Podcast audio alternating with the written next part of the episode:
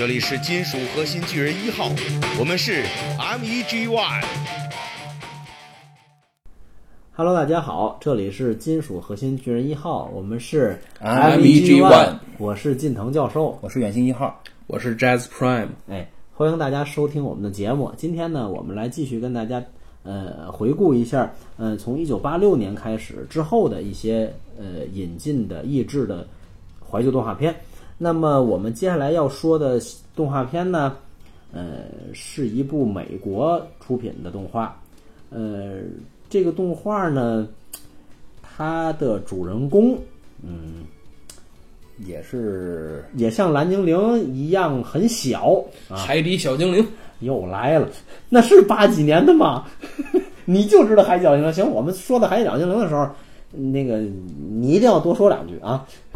嗯嗯。嗯说跟蓝精灵一样，刚才我好像提过了，呃，对，没错，刚才远星其实提过了，哎，就是长得像人，但是呢有啮齿类动物的大门牙，且还有一条长长的小尾巴。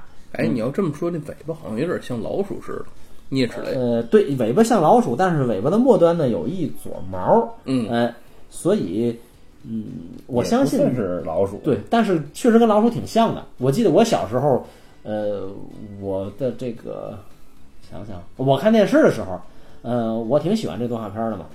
呃，我爸就跟我说，说这动画片怎么找了一堆老鼠当主人公？我说这怎么是老鼠？他说你看那个细细的尾巴，你再看那个尖牙，你你再看那大门牙，你再看那耳朵，你看那耳朵，啊。当时我还没有这个传统的这个精灵的这个概念，大家都知道西方的里边有很多精灵是尖耳朵嘛，嗯，所以它其实综合了尖耳朵精灵，外加这个啮齿类的大门牙，以及嗯，好像有一种跳鼠，这尾巴是这么长，还尾末端还有毛吧。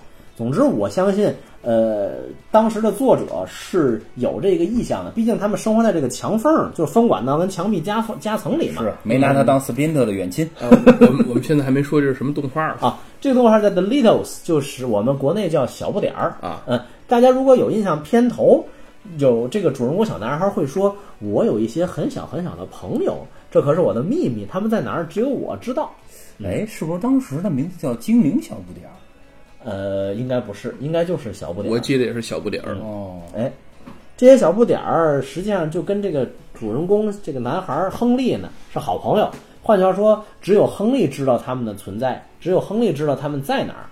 呃，不能这么说，应该说只有亨利是他们的朋友吧。嗯、呃，呃，还有一个这个反派叫做的这个亨特博士啊，亨特博士就是一心想把小不点儿抓去这个。研究应该是出于科研的目的吧，但是相信他也有一些私心，疯狂科学家。嗯，所以整个的情节就是小不点们的这个生活和安全受到了威胁，然后呢，亨特博士通常是亨特博士造成的，或者是家庭其他成员，小男孩的家庭其他成员造成的。然后呢，在小男孩的帮助之下，哎，一次又一次的化险为夷了。呃，小男孩的父母呢，在这里面其实没有起到什么太多的作用。嗯、这小男孩就像无父无母一样，对，干什么都没人管。说这亨特博士怎么越听越像格格巫呢？嗯，没错，实际上，呃，也有人说呀，说亨特博士，呃，有参考同期的这个蓝精灵，加入一个邪恶博士。嗯，怎么说呢？你你就有一点像现代版的蓝精灵战格格巫嘛，只是在城市里，嗯，在这个墙壁夹缝中，然后也是一群小的小小的精灵跟一个邪恶的，不管是巫师啊还是博士啊，哎，去呃发生了很多故事。这个小不点他们一家呢，我相信大家可能不能每一个都记得，但是大家应该起码记得他们有一个。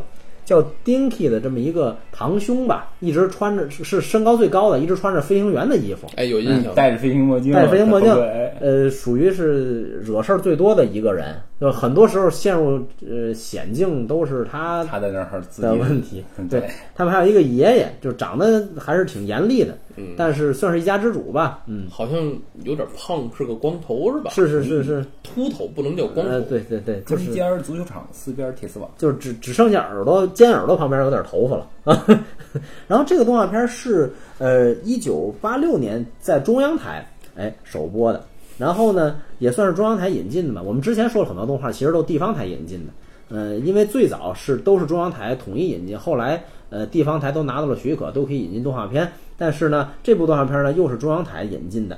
呃出品制作呢是一个美国叫 D I C 的娱乐公司啊。关于这个娱乐公司呢，呃其实大家可能在有些动画片的片尾见过，他也做了一些很多其他有名的动画片啊。啊有些朋友呢可能听过这个跟变形金刚同一个公司的特种部队这个故事，哎也是孩之宝公司的嘛。哎呃在特种部队呢 T V 动画前期之后，它有一集特种部队大电影，大电影之后他们就更换公司的，新的公司就是这个 D I C 公司。呃新版的这个特种部队呢好像投资会减少一些，所以画质有一定降低，哎不如电影之前的故事更好看了。是大电影是不是就是把公爵搞死的那个，呃原本要杀公爵，但是最后、哦、因为擎天柱替他死了，打了枪了，然后结果没想到换了公司画质反而降低了。嗯投资投资减少、哦、投资的问题、嗯、还是大人的问题。嗯是。然后还值得一提的是这个小男孩不是亨利吗？呃，可能大家都没注意过他的姓氏，他姓呢叫比格，就是对，就是呃 B I G G， 就是两个 G 嘛。然后其实我相信就是为了跟小不点 Littles 去做一个对比吧。而且对于小不点来说，小男孩确实是很大。嗯，当然了，就现在来说，看见这个姓，我们都会想到逼格什么之类的，可能会就好像很多年以前，呃 ，iPhone 呃刚出这个屏幕大一版的 Plus 的时候，它的英文的广告词叫 bigger than bigger 啊，然后被汉化成岂止于大啊。当然也有一些这个民间团体呢，就恶搞成了比逼格更有逼格这种广告词啊。呃，这是其中一点。另外一点就是，呃，当时这个动画片儿，呃，如果大家还有印象的话，它在每一集的结尾，这些小字点们、嗯、对会带着大家做手工，做手工通常都是用身边的一些东西，比如说什么这个牛奶盒啊、废纸杯啊、铅笔啊、皮筋啊，很多奇怪的，呃，不能说奇怪，就是很多、呃、手边的这些个常用的东西、哎，对，看起来是垃圾一样的东西，他们做了很多手工。手工一般就是他们身边的东西吧，比如做做个什么灯罩，做个飞机，做个车，是、嗯、对，没错。所以我们家那会儿全都那些废纸盒子呀，乱七八糟东西全被我敛了。哦，你还真做过是吗？嗯，我看这个时候应该挺小的，可能还是幼儿园的。对，那会儿还拿不动剪子呢，可以理解。是呢，拿得动，绝对拿得动了。因为咱记得小时候咱有那个一个纸片上有那种手剪辑手工啊，有有有那种东西，那种东西其实就是针对的四五岁左右的年龄的。所以那会儿剪刀和胶水，有的人这个有的人记事儿比较晚，什么呀这是，差一岁就是天堑鸿沟。啊，实际上，呃，我相信当年呃这个片子最早呢是在这个央视的这个《天地之间》，我不知道你们有没有印象，有一有一档央视的这儿童节目叫《天地之间》，嗯、呃，播放的。实际上在《天地之间》的这个节目的《天地之间》有对里边有个栏目，哎，也是这个。电视教做手工模型的，当年有一个，呃、现在应该肯定是爷爷了。当年也是一个呃大伯了，就是叫荣景生，是一个呃头发比较少，但是看看起来对看起来对看起来挺挺聪明的一个。我们那时候管他老爷爷嘛，绝顶了，哎，确实挺聪明的。他手特别巧，他经常会他的节目经常给大家做这种手工，呃，包括就是从生活中找一些就地取材的材料，或者是小魔术啊。呃之类的，像那个年代没有什么电子产品，也没有太多的电动玩具，我们能取材的基本上就是身边的这些东西，能用到动力可能也就是皮筋儿啦，这个胶水啊这些东西了，去用来皮筋用来当动力，然后胶水用来做固定啊，没错没错，哎哎，包括我不知道你们有没有印象，就是以前还要拿铅笔段做那个小人儿。啊，把小人身上绑上线，然后绑，然后这个底下有一个纸板，拉那个底下那个线，就两个小人就像动了一样。啊，可能我说的这个东西有点印象，对，有点印象，但是我没有代购。那纸飞机啊、纸风筝这些，你总应该知道吧？啊，知道啊，对。所以实际上，这个我觉得这算是一个很完美的契合吧。这个荣老师的这个手工课。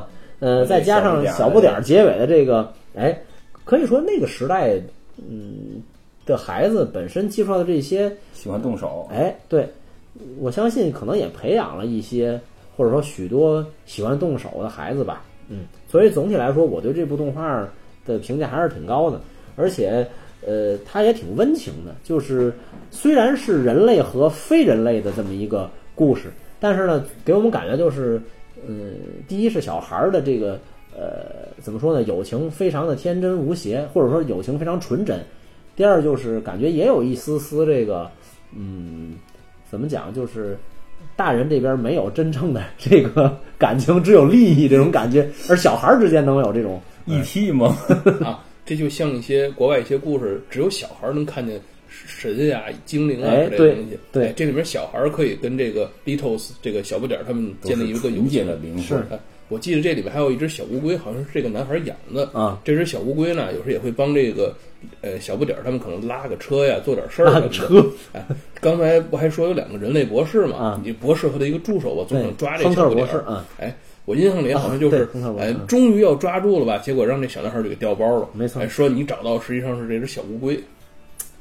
哎，但是我们也想想啊。这个男孩在十岁的时候跟这个小不点结成了友情，那、嗯、这个男孩二十岁时，这个男孩三十岁时，这男孩四十岁时，这个就不可想象，不可想象。而且这些小不点的寿命究竟有多久呢？如果他们是老鼠变的，当然他不是啊，没关系，他们有这么一窝了，嘿那可是近亲呐。嗯，也许他们有一个城市。哎、啊，我就想这个男孩到了四十岁时，会不会觉得哎，我还是应该把这些小不点带走？带到人类社会公开他们，这是一个有意义的事儿。那你看他从事什么职业了？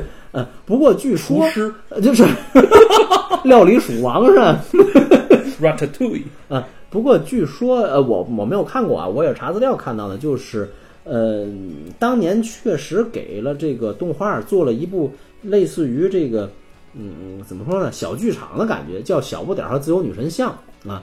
然后呢？嗯，把它这个最后拆成了三部特别版。这个说的就像 Jazz Prime 你你刚才讲到，就是他们闯到了这个自由女神像的内部，嗯、那里面呢就有一个与世隔绝的小不点王国。嗯、哦，所以其实当年也像你说的，其实是有设想这样的情节的。开拓小不点宇宙，对。不过那个宇宙或者说那个王国呢，并不是像想象的美好，那是一个独裁王国。哦，所以最后他们当然也是推翻了这个暴君的统治嘛。啊。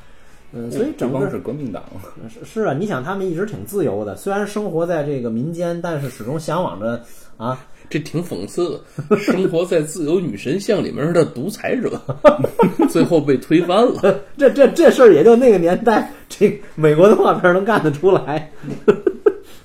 是，嗯，是好，呃，所以这部动画片呢，我们就暂时先回顾到这儿。相信大家想起我们最开始说的。呃，小男孩的独白，我有一些很小很小的朋友，这可是我的秘密，他们在哪儿，只有我知道。大家听到这点的时候，兴许能够勾起你童年的回忆吧。是，小时候柜子里藏那些东西都不敢让父母知道。嗯、我有个秘密，我有一个小秘密，我有一个小秘密，就不告诉你，就不告诉你。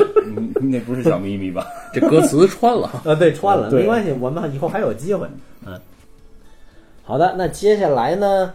我们要说的一部动画片呢，可以说，哎，是王者中的王者了。为什么说它是王者呢？是因为这个相关的作品在后续的很多年间又出了非常多的呃衍生作品，嗯，然后直至今日呢，他们中的主人公还活跃在各处，无论是幼儿教育节目，还是呃漫画，还是卡通电话呃片电视卡通片。都让人活跃，那这是为什么呢？因为他们的来头非常不简单。我可以先不说他们的名字，但是如果我说他的这个母公司啊，我我给大伙儿先哼一下他这个音乐的一个主题曲啊，行，不要，我们知道是什么结果，这样容易掉粉啊。嘣嘣嘣嘣嘣嘣嘣嘣嘣，我能拍他了吗？嘣嘣嘣嘣嘣嘣嘣。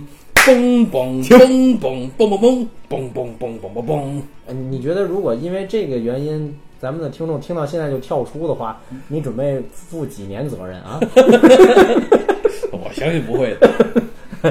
嗯呃，这部动画片呢是由华特迪士尼公司啊出品的，当然又是我们这个中央电视台引进的。不，咱稍等一下，我想知道咱说了迪士尼了，嗯，然后爵士，刚才你哼的这个是什么？星球大战帝国进行曲。那你给我搭一下这个关系。呃我们都知道这个迪士尼最著名的这个明星是米老鼠嘛，然后迪士尼呢又把星球大战母公司卢卡斯影业给买下来了啊，所以呢现在米老鼠呢是达斯维达的爸爸。达斯维达星球大战里面有一句著名台词是卢克，我是你的父亲，这是达斯维达说了嘛。啊，现在我们都知道说这米老鼠是达斯维达的爸爸。你这个活刨的，刚才咱还没提过这个动画名字是什么呢，你把活刨出来了。嗯，而且你哼了一个星球大战，大家已经成功的把大家带偏了。是，我们今天要说的呢就是达斯米奇。我们今天要说的其实是在一九八六年的时候中央电视台引进的动画片《米奇天行者》，是吧？米老鼠和唐老鸭。继续给你带偏啊。呃，为什么说这个重量级呢？相信大家都已经很熟悉了。那我们简单的回顾一下，其实这部动画片呢，在中央电视台啊，足足播放了三年半的时间啊，那么长。对，从八六年到九零年一直在播。然后，呃，这个动画片呢，其实也有非常长的集数吧。在中国，在中国这边的话，呃，其实应该也有一百多集了。嗯嗯，具体多少集呢？不是很确定。但相信大家小时候会觉得，哎，这个动画片每星期都有，对，每星期都有，呃，每周一集，那么一年大概就是五十二集左右，嗯嗯、然后三年呢一百多集，还真的是挺长的。嗯、是是，呃，这个动画片其实呃就是一集一个故事，或者说是呃，比如说二十分钟一集呢，里边有两三个故事，是这么个形式的单元剧。嗯、哎，对，呃，主要的成员其实就是米老鼠、唐老鸭，包括他们的朋友高飞。以及米奇的宠物狗 Pluto。 其实小时候 Jazz Prime 你觉不觉得奇怪，就是为什么都是动物它们级别还不一样、啊哎、是呢，我一直好奇这个 Pluto 是个什么动物，是是狗吗？看起来是狗啊，它有狗的习性，狗的特征，还有狗的房子，它吃的是狗吃的不是不是狗骨头，就是它也是吃的那种狗最喜欢吃的骨头，明显是狗啊、嗯、那就有一问题了，呃，为什么米奇最好的朋友是一只狗？他还养了一只宠物，也是狗，说明狗是人类最好的朋友。嗯、实际上，呃，在这部动画里头的话呢，呃，大部分时间呢是呃米老鼠、唐老鸭，包括呃高飞他们在呃有这样那样的故事。如果大家记得的话呢，这个动画片有一个很有名的片头曲。呃，至于旋律的话呢，我们现在没有现成的放在手边。但是大家如果有印象，是哼哼啊，千万不要让觉得、啊。对对，我们尽管有一个能够造出旋律的资源来，但是这个杀伤力太大了，对，掉粉儿。Weapon of Master Destruction。嗯嗯，如果大家记得，呃，以前的片头最早会有一句话，就是高飞会说：“哎，演出开始喽。”嗯，有这么一句话，然后他们开始去做了很多这个啊准备工作，包括布置，甚至包括奏乐等等的东西。嗯。我相信大家对于小时候呃这个动画片呢印象深刻的这个是其一，其二就是那会儿米老鼠唐老鸭应该是第一次我们在屏幕上看到这种表现很夸张的动画片，呃美式夸张，哎，嗯，对，这应该最早就是从迪士尼这边的一个风格吧，就是人物可以这个扭曲变形啊，包括这个呃整体的风格就是。呃，怎么讲，并不是真实系的啊、嗯，这种感觉。其实我觉得这应该是从早期的电影或电视的表现效果来说，电影是从电视脱胎而来的。呃，说说反了，电视是从电影脱胎而来的嘛。是，是但是早期电影是默剧，哎、所以说其实像这个米老鼠、唐老鸭很多，其实也是一种默剧表现风格。嗯、米老鼠、唐老鸭有些有些早期的恐怕就是只在电影院播放，那时候可能都没有电视。嗯、是，嗯，是。呃，我相信另外大家对于这部动画的最深刻的印象，应该就是配音员了。嗯，呃，由这个董浩配的米老鼠和李阳配的唐老鸭，嗯，相信给大家也留下了非常深刻的印象。嗯，呃，换句话说，对于大家来说，当时可能他们和这个嗯角色已经密不可分了。走到哪儿可能都会有让他们去模仿这些。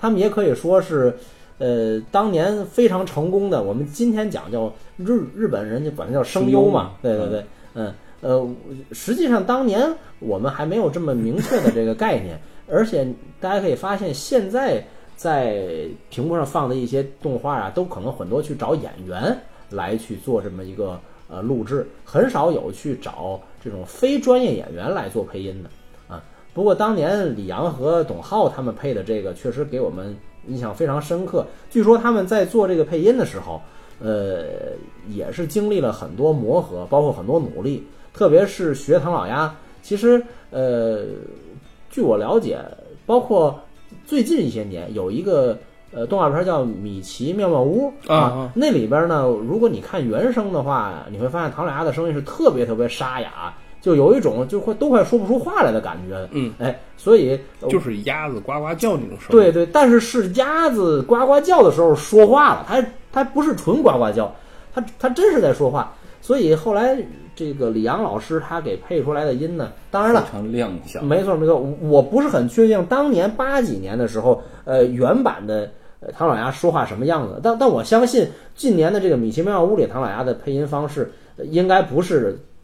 独应该不是首创，或者说是独创，应该应该是一个非常呃，哎，应该是从过去延续下来，没错，应该是一个方式的延续吧。哎，所以说他的这一次再加工或者说再创作吧，应该来说给我们留下的印象非常深刻。而且说到李阳老师的话，其实大家对于他的配音印象应该还有一个很重要的角色，哎，这就是《西游记》里边的孙悟空，对吧？哎、对，就是杨洁导演那一版那一版的八六版的《西游记》。哎，我记得有一年春节联欢晚会呢，还做了一个特别的一个动画片，就是请尚美这边做的嘛。嗯，呃，是孙悟空邀请唐老鸭去他们家过年，啊，唐老鸭专程专程从美国坐飞机来到哎中国这边去孙悟空家里。嗯，这个因为是来北京了吧？应该是，可能就是北京了。然后孙悟空呢和唐老鸭恰好都是李阳配音嘛。哎，我记得在那电话里面，孙悟空还跟唐老鸭说：“哎呀，老唐啊，什么什么的。”这个孙一人分饰两角、啊、是呢、嗯、这个孙悟空呢有儿子还有个儿媳妇儿，嗯，哎，他们一听这个唐叔叔从国外来，哎，肯定给我们家碎钱、嗯、结果唐老鸭呢也不懂这些中国习俗，到这边就空手来了，是，然后这个孙悟空这两这儿子和儿媳妇就开始给这个唐老鸭脸色看，后面他们就说哎我们要吃什么饭呢，嗯，就说起来哎我们来尝尝北京烤鸭吧。然后唐老鸭一听脑袋就懵了，满一般不都是别人冒金星吗？他就是有几只烤鸭围着脑袋转，这很惊悚，就有一种你掉到了食人族的这个部落里的感觉，太惊悚了。这个孙悟空见唐老鸭呢，可以说是玩了一个声优梗，对吧？一个配音演员梗，然后进行了一次联动。而在米老鼠与唐老鸭他们这故事本身呢，呃，有些故事呢就是米老鼠单人故事、唐老鸭单人故事、布鲁特单人故事、哎、呃、高飞单人故事，也有一些。也有一些剧集呢，哎，是这几个人见面了，哎，他们有一些联动，比如说我记得有一集就像猪队敢死队一样，他们这三个人，哎，好像穿得像消防员一样，嗯，进了一个房间，全是鬼，哎，这三个人就遇鬼了。我觉得那集是一个我印象挺深刻、挺有趣的一集，哎，这就这是什么呢？用现在话说，这三个人一见面一联动，这就构成宇宙了，没错，是吧？没错。哎，既然它有宇宙呢，还有一些后续的一些衍生作品。有衍生人物，有的衍生作品，嗯、呃，我们知道，在这个九十年代时，中国这边有一个呃播放电视动画一个节目叫《小神龙俱乐部》，哎、呃，小神龙俱乐部呢后来也被迪士尼收购了，播放了一些迪士尼制作的一些动画，其中有一部叫《唐老鸭俱乐部》，不知道大伙儿还有没有印象？有一点印象，是吧？嗯，这片头曲那会儿我沉迷于学习，就没怎么看动画片了，是吧？哎，这个《唐老鸭俱乐部》的片头曲特别洗脑，哎，我们可以。有机会可以找来再听一听，你就不要学了，不要哼了啊，是吧？嗯，在这个《唐老鸭俱乐部》里面的主角呢是史高治叔叔、史高治舅舅和呃三只小鸭子 Huey, Louie and Dewey。哎，对，嗯、实际上，呃，我们呃有一些就是关于唐老鸭，它是有一个家谱的，我们可以再仔细看一下。这三只小鸭子是什么人呢？哎，实际上是唐老鸭姐姐或者他妹妹的孩子，嗯，哎，所以他们应该管唐老鸭呢叫舅舅，这是没错的。所以实际上是他的外甥。哎，对，嗯，这三三只小鸭子是唐老鸭的外甥。呃，唐老鸭跟这个史高治叔叔又是什么关系呢？这个史高治叔叔实际上是唐老鸭他妈妈的兄弟、嗯、哥哥或者弟弟。嗯、换句话说，唐老鸭是史高治叔叔的外甥，没错。哎，史高治舅舅的外甥，然后史高治是这么一关系。所以史高治是三只小鸭子的舅老爷，哎，爷爷辈儿舅老爷。用用我们现在讲排辈儿，对排辈儿的话说就是舅老爷啊。嗯、但是好像他叫他还叫他舅舅是吧？呃，好像英语就是 uncle 吧，所以分不出来实际上、呃、是咱这边没有 grand uncle 这种说法。嗯、呃，唐老鸭俱乐部呢，就是这个史高治舅舅呢带这三只小鸭子，哎，全世界各种各样的冒险嘛，哎，也是个挺有趣的故事。呃、嗯，关于高飞呢，我记得那时候还有一个动画叫《高飞家族》，嗯，就是高飞后来也有了儿子，嗯，哎，在这个唐老鸭他们这个动画里，有时候还有另外一个像狗一样挺胖的一个角色，呃，叫皮特是吧？皮特、啊、帕皮皮特或帕特吧？哎，我记得皮特这个、嗯、这个翻译，皮特，哎，这个皮特呢，哎，是在这个高飞家族里一个反派形象登场的。这个皮特他也有了自己的家人，有了妻子，还有一个儿子。他这个儿子和高飞的儿子俩人就是好朋友，嗯，哎，他们俩人是主角。这也是一个故事，呃，还有另外一个唐老鸭故事呢，是这个三只小鸭子原本不是小孩嘛，哎，他们就长成青少年了，嗯，哎，跟这个唐老鸭住一块儿，呃，这青少年呢穿的衣服还是原本那种，哎，一个人穿红色为主，一个穿绿色为主，一个穿蓝色为主的，嗯，不变，哎，对，但是呢，成了青少年之后就是。呃，各种不屑一顾啊，看这不顺眼，看这不顺眼，看这无所谓，看那无所谓。中二少年是吧、哎？差不多就这么一种形象。然后唐老鸭还活着吗？啊，唐老鸭活着啊，叔叔。不，我是说他还跟他们过一块儿，他还能活得下去吗？感觉小时候就经常是啊，对，三个小外甥、啊、快被他整死了。就是他有时候会使唤他这三个小外甥，他三个小外甥也经常捉弄他，折把他折腾的也够吓坏了。是，实际上在这个九十年代初的时候。呃，那会儿也有很多这个呃彩色的苗条唐老鸭的这个算是画报，就那种呃 A 四 大小，应该是十六开大小的吧？应该就是米老鼠的这个期刊吧？哦，对，我我小时候还买过好多了，是吧？啊、迪士尼好像是授权的、嗯、啊，那是正版的作品，那是授权的。那那个画报里头也有很多故事，呃，其实挺挺有意思的是，我我感觉好像一旦做成了卡通画报或者说漫画形式呢，呃，这个故事就比这个。呃，动画片儿好像更更复杂一点。对，哎，我又想起一个动画，是也是跟他们这个有关系的。呃，大伙儿有有没有印象？一个动画叫《狡猾飞天德》，有印象，有印象。哎 ，Darkwing Duck， 对 ，Darkwing Duck， 这个狡猾飞天德就是有点像一个自负版的蝙蝠侠，是、哎、搞笑版蝙蝠侠。哎，在他们对他们这个故故事里面。哎，有一个助手式的角色吧，啊、叫阿飞啊。这阿飞也是一个穿飞行员那种制服的一个啊，对对对，个儿高点鸭子，没错没错。哎，这个阿飞呢，也在唐老鸭俱乐部里面登场，就叫阿飞。这是这又是宇宙了，对呀、啊，等于这都是相关的。所以刚才 Jazz Prime 呃提到了相关的一些衍生的这个，我们现在用嗯，我们用现在的话讲嘛，就是衍生的独立剧集，或者说让人物变得。故事更精彩嘛？不过我们还是回到当年，就是动电视上放动画片，然后呃九十年代初呢又有画报，呃就像我说的，呃画报的情节呢明显比动画片要成人化一点，那里边经常会涉及，比如说呃邻居之间打架，然后甚至涉及一些高科技犯罪等等，呃甚至里边会有一些什么隐形隐形斗篷、隐形喷雾这些相关的东西，其实跟动画片的区别还是有一些的。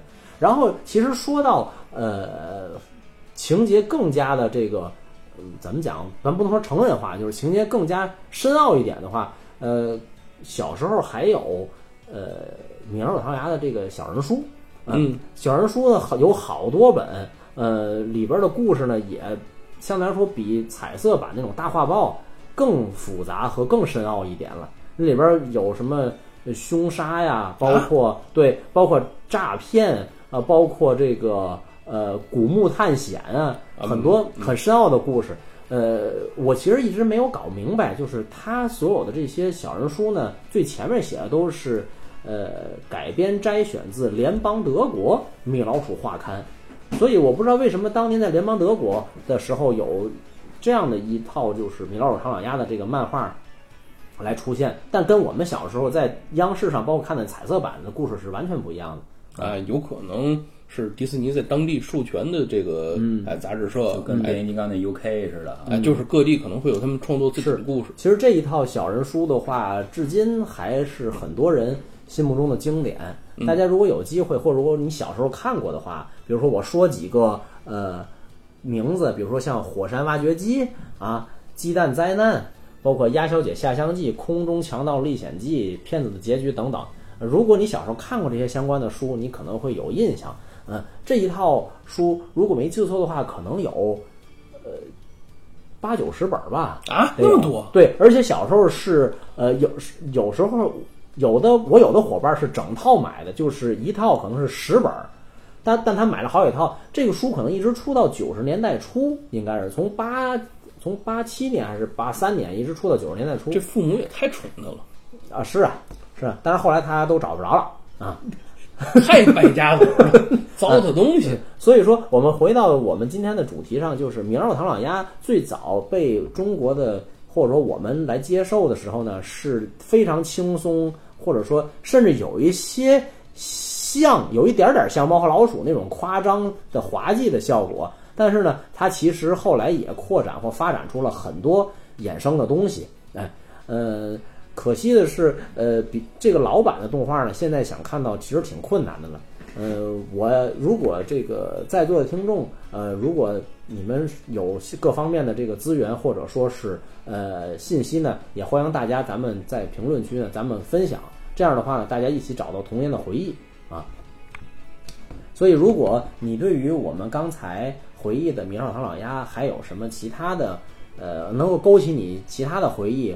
或者说你觉得呃我们还有一些没有说到的，也欢迎大家呢在评论区呢跟我们留言，跟我们分享。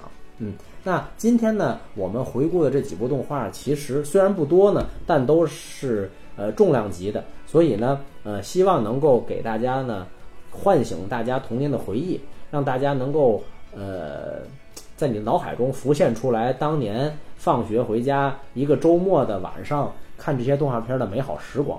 嗯。那我们今天的节目就先到这里，我是近藤教授，我是远星一号，我是 Jazz Prime。 好，那我们下期再见。好，大家再见，再见。